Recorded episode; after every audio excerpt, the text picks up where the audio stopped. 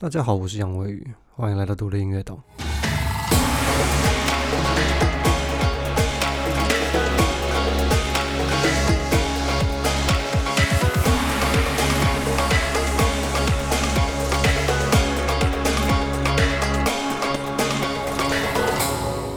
冬天在英国真的，久了以后很容易进入一个懒散无神的那个一个疲惫期，一个软烂期。就是你这个白天越来越短，然后晚上越来越长，然后天气又很冷，风一直吹，雨一直下，然后 不知道什么时候会停。然后现在，现在路上又没什么人，餐厅也不太开，哪也没什么地方去。听说又要封城，不知道是真的还是假的。总之就是真的很惨，这个这个冬天太惨了。我觉得，我觉得我也快撑不下去，所以我决定，我决定应该很快就要回台湾。但是实际时间还没有决定，因为我也在我在英国也准备要搬家，所以我最近真的是超级忙，我忙到。哎、我可能接下来这一两集的，哎、独立音乐岛可能让我 delay 一下，但是我还是会继续出，大概就变成两周出一集，跟第一季的时候一样。但是等我搬家好了，安顿好之后，我就会再会调回来。那我有在预计一月一月多可能会回台湾，但是实际确定时间还没有决定。那我这次回去有一些计划，其中一个就是跟去年一样，我去年回台湾的时候，在我们家顶楼的公妈厅，就是拜神明、拜祖先那个厅。拍了一支 live，就是嗯，有读呃电子，然后有弹吉他，然后有一些传统国乐的 live，也蛮好玩的。我后来这个那个影片在 Facebook 上有，夯不啷当有五十几万点播，还不错，还蛮爽的。今天我回去决定再拍一部，可见真的外国人对这个是非常有兴趣，而且我自己也很喜欢。然后另外也有在想，是不是今年回去也要像之前一样，就是开个讲座啊什么的，然后继续分享一些我最近的想法。那这都是题外话，等我在这边搬家的事情安顿好了之后，我们再诶、再跟大家报告，接下来是不是有机会可以呃跟我在台湾见面啊，什么之类的等等。好啦，那今天我们来认真讲个重点话题，就是认真来聊聊 Spotify 吧。诶、欸，我之前有讲过，就是我呃在呃接触过一些人对于 Spotify 操作逻辑之后，就是我觉得嗯是合理的。我认真想了之后，跟实际操作跟实验之后，我觉得是合理的。那我们今天就大概来叙述一下，呃 Spotify 这个网络平台跟它的服务，跟一些就是可能没有什么人知道的一些就是事实，就是一些 fun fact。然后我也就是用用另外不同的角度来看一下 Spotify，就站在听众的角度呃描述它，然后也站在独立音乐的角度来描述它一下。嗯，首先 Spotify 应该大家都知道吧？它现在目前是全世界最大的音乐串流平台啊。那它其实一直都是没有在赚钱的，嗯，就是在过去很长一段时间，Spotify 是没有在赚钱的，就是是一件很奇妙的事情。Spotify 的我不得不说，这家公司依旧是非常畸形的。它跟传统唱片的挂钩是很深、很深、很深的。它的绝大部分收到的钱，基本上都是分去给唱片公司的。那实际上会分到给，假设你是一个独立创作者或者独立，你分到钱其实是非常少的，因为。呃，这其实是没有办法，因为在 Spotify 的观念里，就是大家会来听，就是听那些很红的歌，而不是听这些小歌。你这些小，呃，你们这些就是比较小众的歌曲，都是沾了这个平台，就是你其实是依赖这个平台，你需要这个平台的，其实没有错。那最近几年，大家有看到很多新闻了，像 Taylor Swift 啊，一些很大牌的歌手开始抵制 Spotify 这件事，因为 Spotify 它的营运方式真的是。呃，跟传统唱片的挂钩很深啊。那它的很多决定，或者是呃，或者是分润的呃机制，也都是不是非常的透明。那重点是它的后台真的是做的太烂了，真是 这个后台的数据分析真的是阳春到一个不行啊。But anyway，二零一九年开始，就是去年二零一九年十月，差不多就是一年多前开始，呃，Spotify 才真的开始获利，它才真的开始赚钱了。那这是很妙，你看它的 Spotify 的事业版图有多大？那它到二零一九年十月，它的开的时候，它创立的时候是二零零八年，它创了十几年了才开始获利，也是大家真的是很有钱，可见这个老板真的是准备好现金来给他烧的，他是没有在怕的。那现在 Spotify 上面大概有五千万首歌。五千万哦，fifty million，很夸张，而且平均每日新增的数量是两万首，然后三总共的活跃用户有三亿，然后付费用用户有一点四亿，哇，这个 database 真的是太强大了。你拥有一点四亿的付费用户跟三亿的用户，基本上，哇，这个这个呼风唤雨啊！现在 Spotify 的情况也是这样，就是如果你是一个什么身家财产背景什么都没有的独立音乐人，你你没有 Spotify 真的是太吃亏了。所以他也是靠，除非你有另外一套方式和你的群众互动，然后让群众可以支持你的音乐，或是让他们有非常容易听到你的音乐的方式，要不然，呃，你不把你的歌放上 Spotify，就是。最呃严严最严重影响到的还是你自己。虽然 Spotify 是一个很叽歪的公司，他付的钱很少，他很依赖唱片公司，他付了很多钱给唱片公司，然后他的机制很不透明，等等等等的各种缺点。但是没有办法，这就是跟传统唱片世界是一样的，跟华语流行音乐的现况也是一样的。大家都知道，唱片公司干了很多肮脏事，骗了很多人，发了很多假新闻，做了很多不该做的事情。但是大家还是必须得要跟他们合作，就是也这个道理是一模一样的。Spotify 跟传统唱片的概念。是一模一样，最真是最有趣的是，有很多传统唱片的音乐工作者是没事就会干搞一下 Spotify，干搞一下他们的版权等等。但是重点其实完全不是这个，重点其实 Spotify 的营运方式跟它这个这跟这个整个产业关联跟呃跟传统唱片的挂钩，基本上是没有什么不一样的。它跟传统唱片是一一体的，但是这些人却是会去干搞 Spotify，却不会去干搞唱片公司。非常简单，因为在台湾唱片公司修度为丢，Spotify 远在瑞典干搞不到。我觉得是这样啊，但是是不是这样，我也不晓得啊。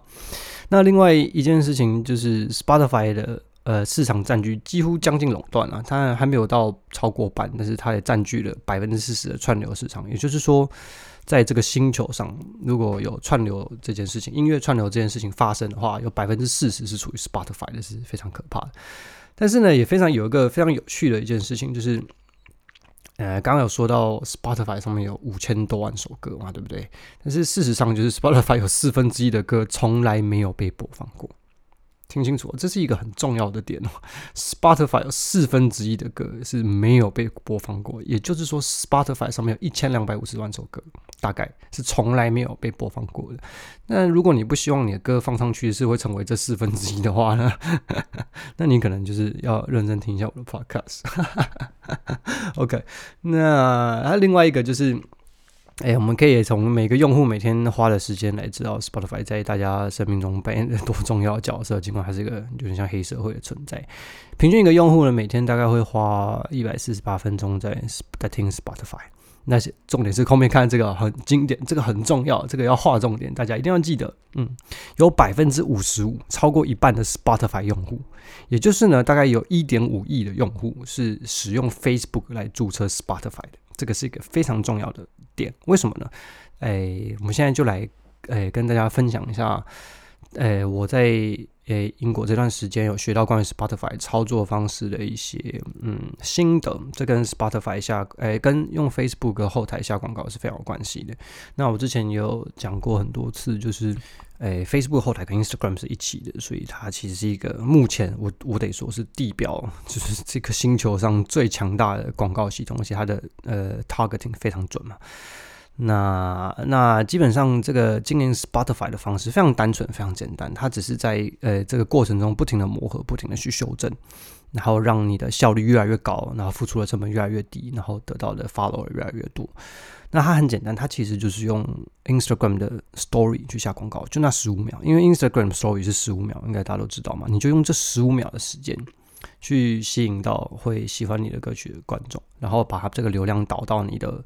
呃 Spotify 的 page 上面，那你就可以观察说你花了多少钱换了一个换换可以换多少流量，而这些流量呢又就转换成了多少 follower，而这些 follower 又转换了成了多少 stream，就是串流。那 Spotify 是靠 stream 来。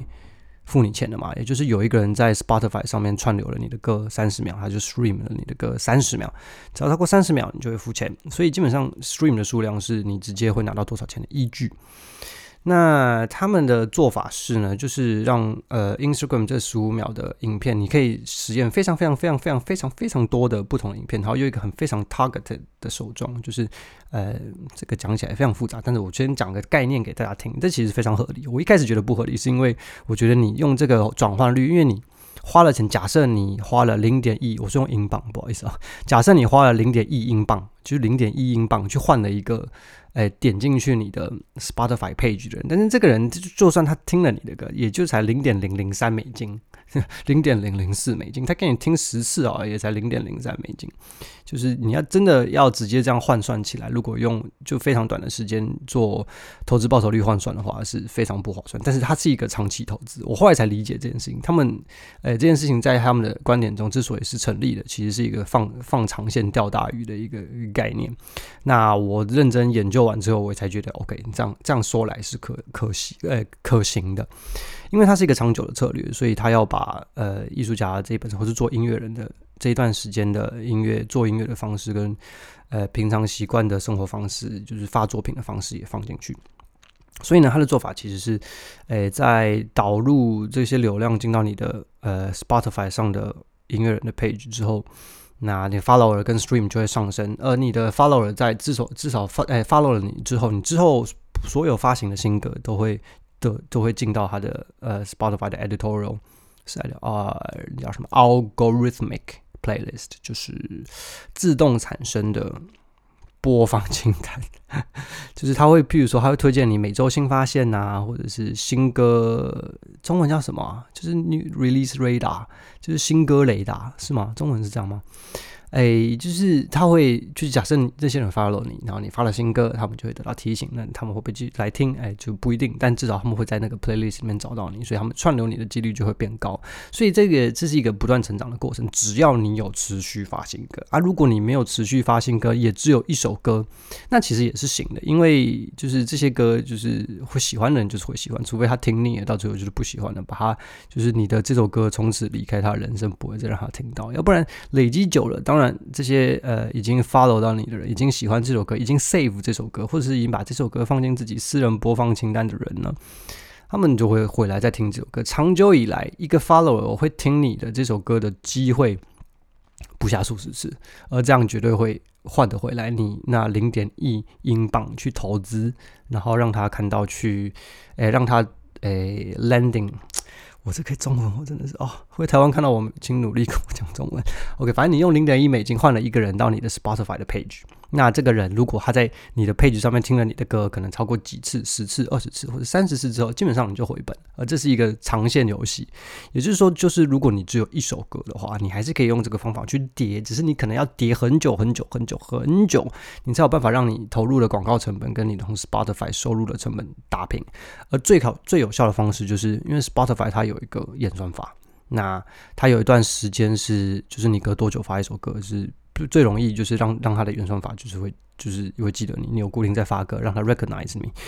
那他你在这么做的时候，你如果有持续在发歌，然后你有持续投入呃一些资金在下广告这件事情，那 Spotify 这件事情绝对完全可以成立，而且是非常非常有效率。但是有两个条件，就是你就是你要持续的不断导流量进去 Spotify，嗯处于你的呃 artist 的 page。那另外一个重点就是你要每隔一段时间就要持续的发行歌，这就是他们在 Spotify 这件事情上可以转得起来的原因。我觉得，呃，我一开始听我觉得呃很困难，但是我实验之后，诶，他们讲的是真的。其实我拿也我也是拿我自己的 account 来一边实验，我有操作别人，然后我有教别人怎么做，然后我也看别人怎么做，然后后来然后套用在自己身上。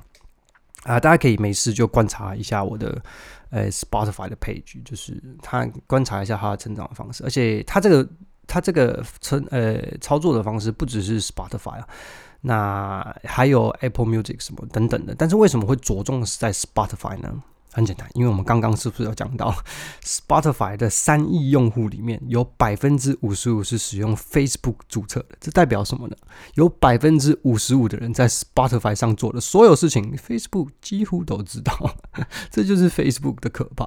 那他们喜欢什么样的歌？他们有没有在用 Spotify？所以你在 Facebook 上，如果你在做下广告的 targeting 中，你只要把兴趣那一栏 key 入 Spotify，它是非常非常非常准的，因为。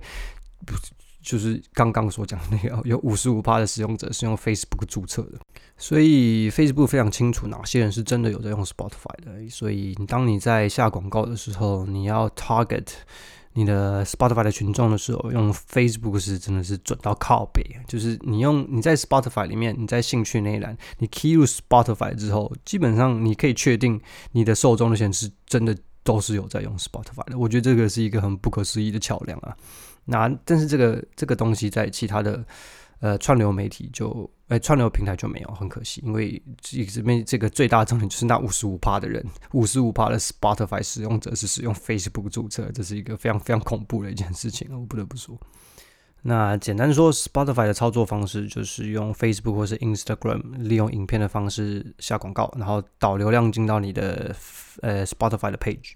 那你就可以逐渐修正这个影片，或者是上传新的影片，不停的尝试，不停的挑战，找出呃效率最好的影片。而这段时间，你也不停的发行的新歌，提醒 Spotify 你是有个固定，你是一个固定在发歌的音乐人。那直到你的追踪者跟你的串流数量成长到一个程度的时候，总有一天它就会超过你每日所投入的广告金额，而开始替你赚钱，就这么简单。呃，所以这件事其实任何人都是可以做到的，只是你可能要花很多时间、很多钱去实验而已。所以这件事的专业其实在于是实验的方式，实验的方式才是这整件事情的专业。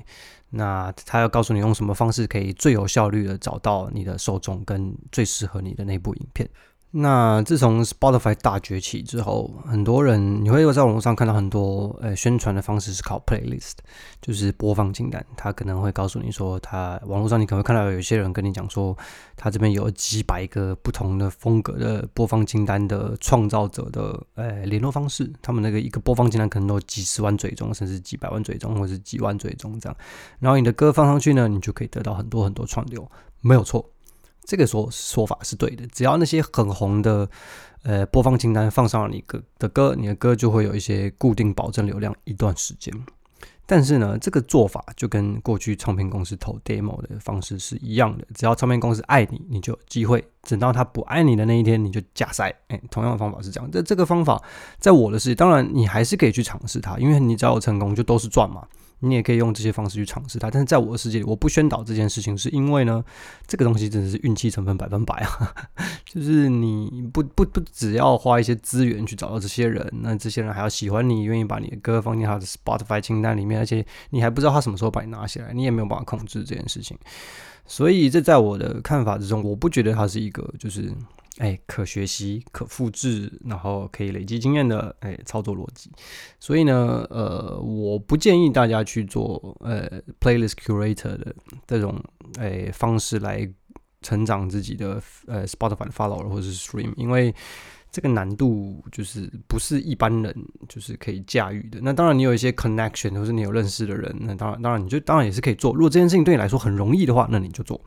那如果你是要花很多精力的话呢，我劝你不要。就是如果你要花精力又要花钱，我劝你不要，因为，哎，这个保证，哎，这个结果是无法保证，而且会持续多久你也不知道。那而且如果你就是写信给他们联络方式，联络他们的方式不对的话，就是你大概就就被封锁了，你也没有下一次。那之后就说不定其他人会用正确的方式跟他们推荐你的歌的时候，你就假塞了这样。哎，对，这些都是有可能会发生的事情，所以在过去这段时间，常常在网络上出现的那个 playlist curator 的行销方式，或者是靠 Spotify 的那个 editorial，就是 Spotify 里面公司内部的人自己生成的播放清单。呃，这个你其实你也不要想，因为这些人通常都是就是跟着唱片公司在干的。当然，你在上传 Spotify，你在 Spotify 上要传出新歌的时候，你可以申请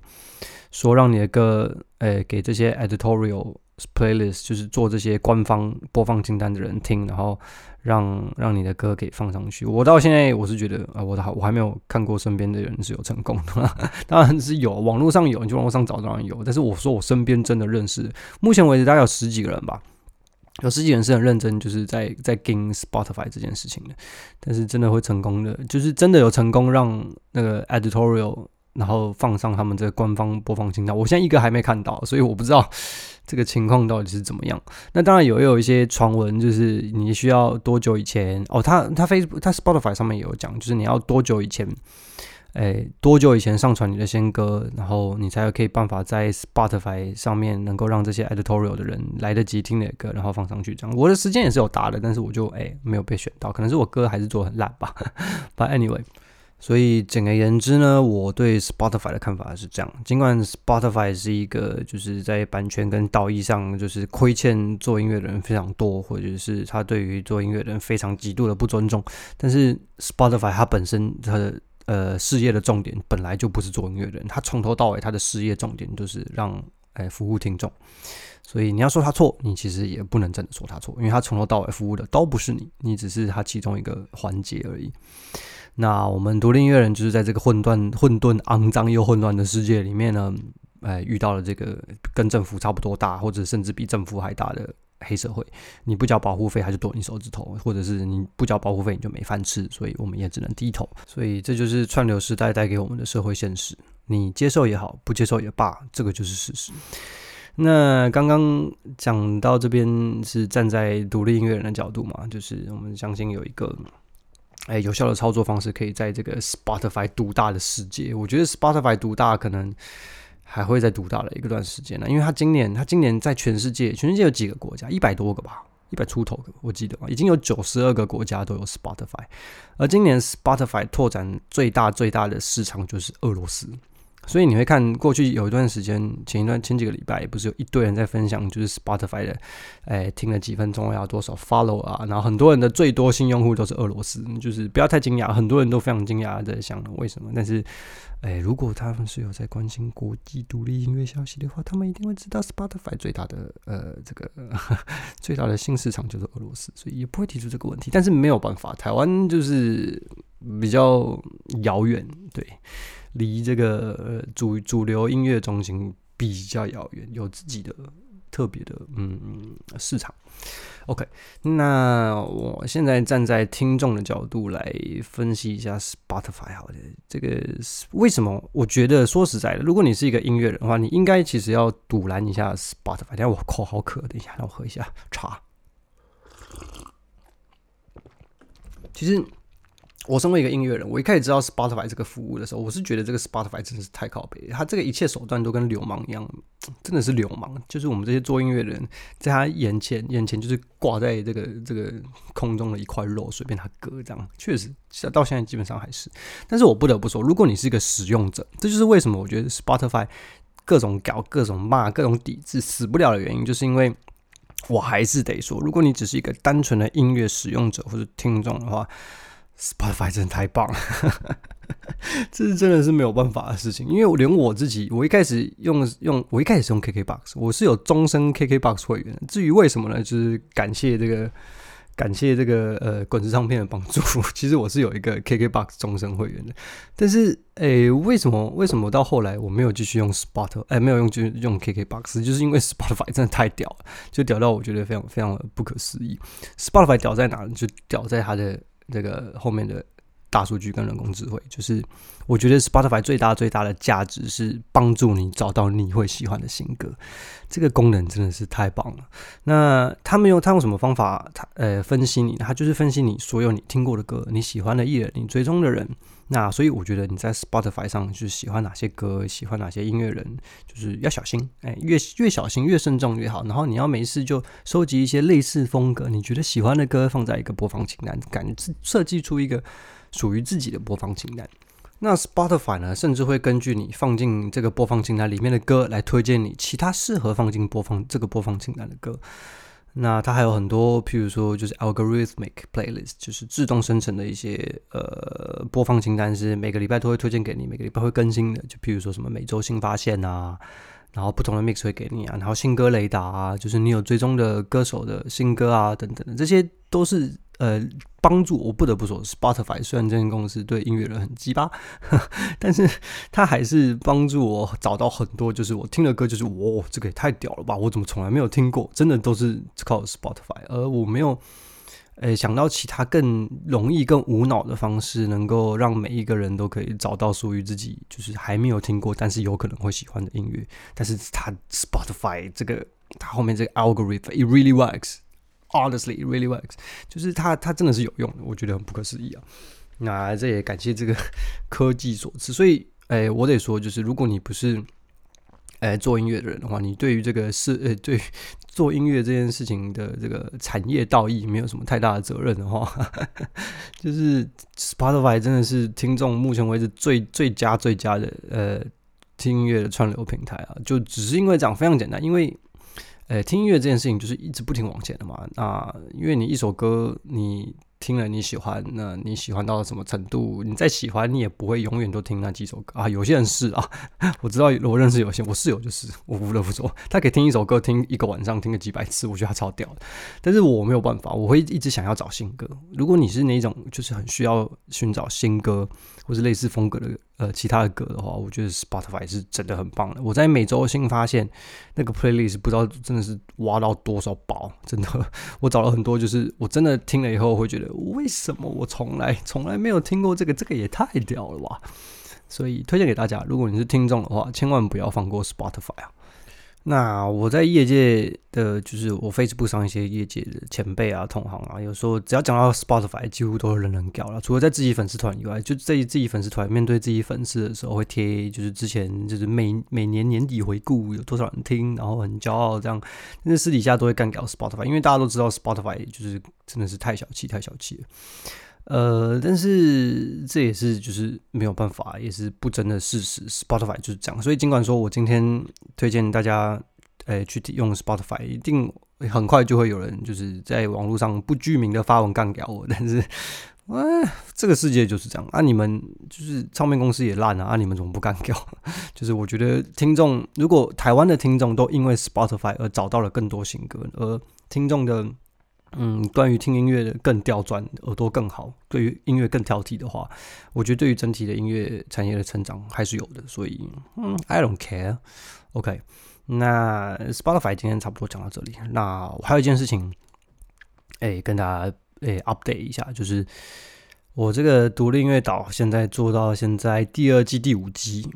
哎，夯不啷当也到第五集了，所以也是蛮快的。那听的人也是，就是也还蛮多的，我还是蛮惊讶的。OK，那也是很开心啊，感谢大家的收听。那也有很多人就是一直在私讯我问题。就是他很害羞，我明明就有个 group，我开一个 group 都没有人要在上面问问题，他很害羞。有问题我都会回啊，我只要看到那个问题，就是是有在动脑的，我觉得会回。但是如果你就是问，呃，就是你是来贴自己歌宣传，我绝对会删掉。就是你直接只是纯单纯来宣传的话，我绝对删，好不好？在那个社团里面。但是如果你是要问问题，任何有关于音乐操作，该怎么累积你的群众，该怎么累积你的 fans，各种问题，any 我都会回答你。OK。呃，那我后来决定，我现在决定一件事情，就是看来大家真的真的很害羞，这个害羞的程度超过我这个可以想象的范围，所以我决定做一个 Google 表单，而且是两个版本的 Google 表单，那分成专业版跟平民版。哎，等一下，我先看一下我那个 Google 表单叫什么名字？OK。OK，我做了两个表单，一个表单就是给就是想要成为独立音乐人，就是如果你希望未来你有机会可以靠你做的音乐，诶，替你赚点钱，或者是可以有个零用钱，或者甚至就是靠你做做的音乐可以养活就是一家老小的话，那有一个表单是我让大家可以问一些关于诶独立音乐操作，然后你可以告诉我你自己的故事啊。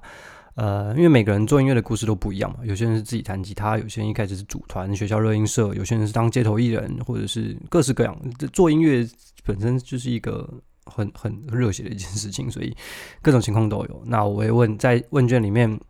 哎，在那个表单里面，我有问一些，就是可以告诉我你的故事啊，那你遇到什么困难啊？那你的目标又是什么？那你又希望用什么方式？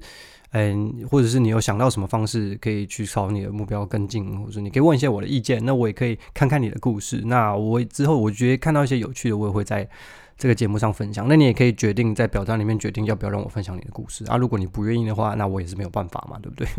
那有两个表单，一个就是给专业音乐的，我把它取名叫做“独立音乐岛之我该怎么做”，就是如果你在音乐。呃，之路这条路上，你到目前为止，你不知道你该怎么做，你的下一步应该要怎么样？你的钱，你现在有一笔钱，就是你存了一笔钱，想要投资你的音乐事业，到底应该要怎么做？你要拿去拍 MV 吗？你要拿去下广告吗？你要拿去找个很厉害的制作人吗？等等之类的，我会努力的回答你的问题。那另外一个就是给一般听众，如果你是纯粹喜欢听音乐，想要知道音乐到底是发生什么事的话呢，有另外一个表单是给你的，就是。这个表单有点像那种苹果日报爆料单，就是它叫做我把它取名叫做我没看错吗？哎，独立音乐导致我没看错吗？就是如果你在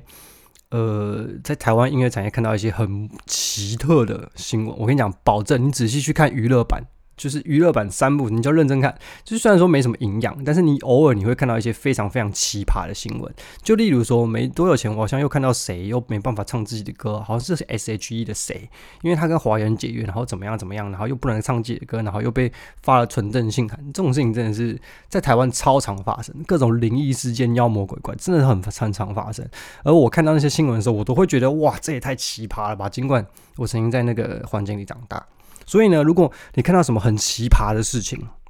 就是因为我也没有真的，就是因为我离太远了嘛，我也只能看板上那些偶尔在讲的事情，我就去参与一下，然后去查一下资料。如果你看到什么很奇葩的新闻，或者是你看到哪些艺人发一个这个新闻，你也觉得这个新闻太瞎了吧？就是怎么会有记者去写这样的新闻？我可以告诉你这个新闻是怎么来的，因为我真的是，我有跟你保证，我有看过一条，就是就是娱乐新闻是怎么生产的。就是我可以跟你分享，就是但是你要给我实例，OK？那这个关于专业级的那个独立音乐岛的呃，我该怎么做的表单呢？我就会放在那个呃社群里面。那在这个独立音乐岛，就是给一般听众想要更了解音乐产业，只是好奇、纯粹好奇的这个路人甲的话，你想要跟我爆料一些音乐圈发生的很瞎的事情，希望我的呃给给出一些评论的话，我会把它放在。呃，fan page 就是粉丝团，独立音乐岛的粉丝团，就是我没看错吗？哎、真的是，那就再看大家大把大家的想要跟我讲的事情就整理在一起，那我也可以在节目跟大家分享这些故事，或者是一些很奇葩的事情，或者是一些建议。那你提出来的你的人生背景故事，假设你是独立音乐人，你的人生背景故事可能跟其他人也会很接近，你遇到的困难可能也跟很多人很接近。那你问我的问题，就是可以帮助到很多人，这就是为什么我一开始开那个社团的原因。结果嘞，结果嘞，不，anyway，好吧，那今天就这样好了。今天就是讲话讲好多哦，这一集不知道为何，不，OK，那我是杨威宇，再见，See you。